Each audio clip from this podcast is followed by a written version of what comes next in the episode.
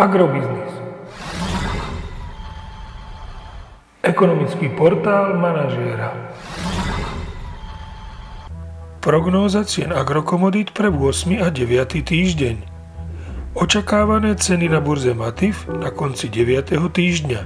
Pšenica 195 až 202 eur za tonu, kukurica 166 až 174 eur za tonu, repka 403 až 411 eur za tonu. Predpokladáme, že farmárske ceny jatočných ošípaných na Slovensku v najbližších desiatich dňoch posilnia do pásma 1,98 až 2,6 eur za kilogram jatočnej hmotnosti.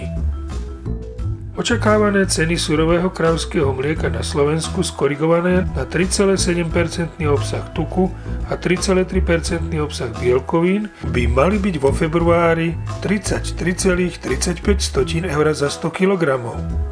Ceny skorigované na reálny obsah mliečných zložiek by mali byť vo februári 33,16 eur za 100 kg. Aktuálne sa zdá, že ceny nafty by mohli na slovenských čerpacích staniciach v najbližších desiatich dňoch ešte mierne klesať k hodnote 1,17 eur za liter. Avšak ceny benzínov môžu vzrásť približne o 1,5 eurocenta za liter na úroveň 1,30 eur za liter. Podrobnejšie informácie nájdete v aktuálnej prognóze na portáli Agrobiznis.